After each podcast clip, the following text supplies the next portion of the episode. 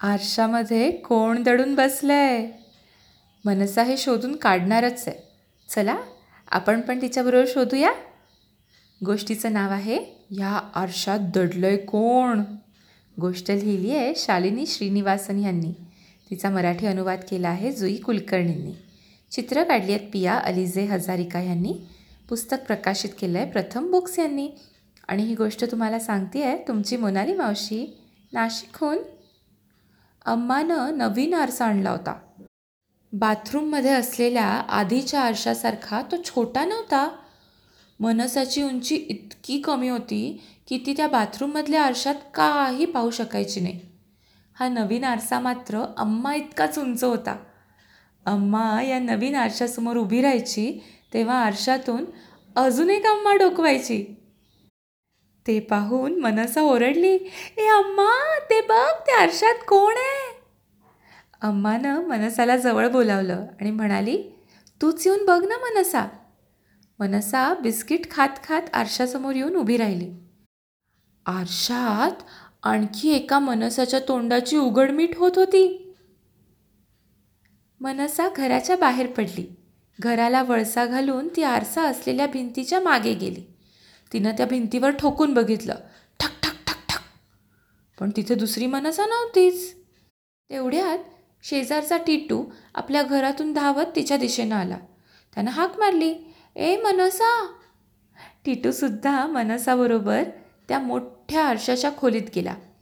मनसाला आता आरशाचा जरा रागच आला होता. तिनं भिंतीवरून आरसा पुढं ओढून त्याच्या मागं पाहिलं. तिथे फक्त लाकूड होतं. आणखी कुणीच लपून बसलेलं नव्हतं. मनसा पुन्हा आरशाच्या एका बाजूला गेली आणि तिनं हळूच डोकावून पाहिलं. कदाचित आता तरी ही आरशातली मनसा आपल्याला दिसणार नाही असं मनसाला वाटत होतं. पण नाही ती आरशातली दुसरी मनसासुद्धा तिच्याकडे चोरून बघत होती. मग मनसा दाण दाण पावलं टाकत आरशासमोर गेली आणि तिनं रागानं एक पाय उंचावला. हैया आरशातल्या मनसानं पण तेच केलं. आरशातली मनसा अजिबातच घाबरलेली दिसत नव्हती. टिट्टू कुरकुरत म्हणाला मला अजिबात नाही आवडलं आहे हे सगळं.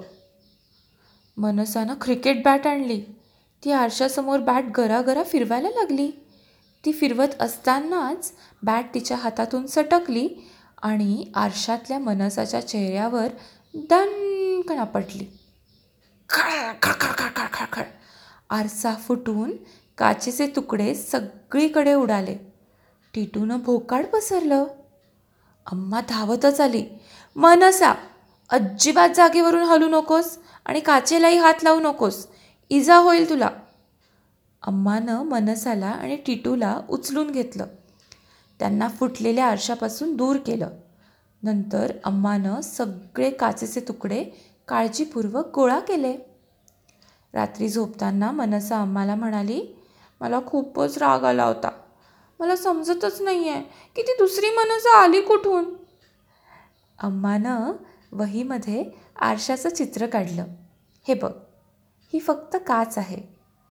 काचेवर एका बाजूला हा चमकदार थर दिलेला असतो. त्यावर पडलेला प्रकाश तो परत तुमच्या दिशेनं टाकतो म्हणजे परत फेकतो. मग आपण आरशासमोर उभे राहतो तेव्हा आरसा आपलं चित्र आपल्याकडे परत फेकत असतो. मनसानं अम्मानं काढलेल्या चित्राकडे पाहिलं. मनसा आरशात होती. मनसा आरशाच्या बाहेरही होती. म्हणजे चेंडूसारखीच की मनसा म्हणाली. आत बाहेर उसळी मारतीये मी. अम्मानं मान हलवली. होय. तू आरशाला तुझा चेहरा दाखवलास की तो परत तुला तुझा चेहरा दाखवणार. पण आरशातून आवाज येत नाही मनसा म्हणाली.